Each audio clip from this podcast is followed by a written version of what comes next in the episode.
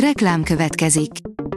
A műsort a Vodafone Podcast Pioneers sokszínű tartalmakat népszerűsítő programja támogatta, ami azért jó, mert ezzel hozzájárulnak ahhoz, hogy a felelős üzleti magatartásról szóló gondolatok, példák minél többekhez eljussanak. Köszönjük! Reklám hangzott el. Lapszemle következik. A nap legfontosabb tech híreivel jelentkezünk. Alíz vagyok, a hírstart robot hangja. Ma január tizenhatodika, Gusztáv névnapja van. Megváltozik a Google Chrome böngésző, írja a gé es em Ring. A Google továbbfejlesztette az egyik legnépszerűbb böngészőt, a Google Chrome-ot. Mutatjuk, hogy mit kell tudni a változásokról. A Google Chrome a világon az egyik legnépszerűbb böngésző alkalmazás, amit több millióan használnak világszerte, hiszen számos népszerű funkcióval rendelkezik. A huszonnégy pont hu teszi fel a kérdést, anti-ellenanyag magyarázhatja a post-covidot.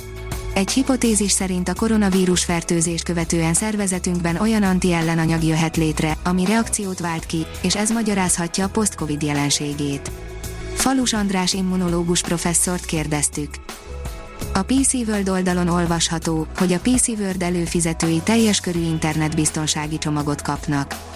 Biztonsági szoftver nélkül számítógéppel és mobillal is kockázatos kimerészkedni a netre. A Norton háromszázhatvan minden veszélyre hathatós védelmet kínál.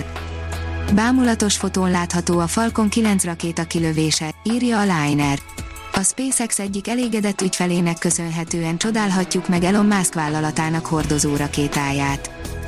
Európába jöhet a Xiaomi prémium okosórája, írja a TechWorld. Szoftveresen már is frissült a Xiaomi Watch es egy okosóra, és úgy néz ki, hogy eljuthat Kínán kívülre is. Nagyjából két hete debütált Kínában a Xiaomi Watch es egy okosóra, ez az eddigi leginkább prémium viselhető eszköze a gyártónak. A mínuszos szerint véleményterror, szélsőjobboldali csatorna sugárzását szünteti meg a DirecTV. A DirecTV amerikai műholdas műsorszolgáltató közölte, hogy szerződése lejártakor megszünteti a szélsőjobboldali One America News csatorna sugárzását. Az o á en-t összeesküvés elméleteket terjeszt a kovid tizenkilenc világjárványról és a kétezer-húszas választásokról. A Lead szerint a félvesét rámehet, több kiskereskedő is listázta az er té iksz háromezer-kilencven Ti-t. A Videocards értesült a közelgő er té iksz háromezer-kilencven Ti árazásának első listázásáról. A kártyát már a forgalmazók és néhány kiskereskedő is listázta. Egyelőre csak két svájci kiskereskedő és egyetlen német forgalmazó em es i er té iksz háromezer-kilencven Ti kártyáinak árazásáról van tudomásuk. A rakéta kérdezi, mi történik, ha megpróbálod kinyitni a repülőgép ajtaját menet közben. A médiában időről időre felbukkannak olyan hírek, hogy egy utas menet közben próbálta meg kinyitni egy repülőgép ajtaját, és csak másodperceken múlt, hogy ne történjen végzetes tragédia. A há vé gé oldalon olvasható, hogy kirúgtak két rendőrt, mert pokémongóztak, ahelyett, hogy elkapták volna a bűnözőket. A Los Angeles-i rendőrség két azóta elbocsátott tisztjét sokkal jobban érdekelte az, milyen virtuális állatkákat tudnak begyűjteni a Pokémon Go-val, mint az, hogy a munkájukat végezzék. A csillagászat szerint a legnagyobb felhőkarcolónál is nagyobb űrszikla ér földközelbe kedden. A nagyobb méretű földközeli kisbolygók közé tartozó, potenciálisan veszélyes ezerkilencszázkilencvennégy pé cé egy jelű kisbolygó száguld el a föld közelében január tizennyolcadikán kedden, de nem jelent ütközési veszélyt bolygónkra.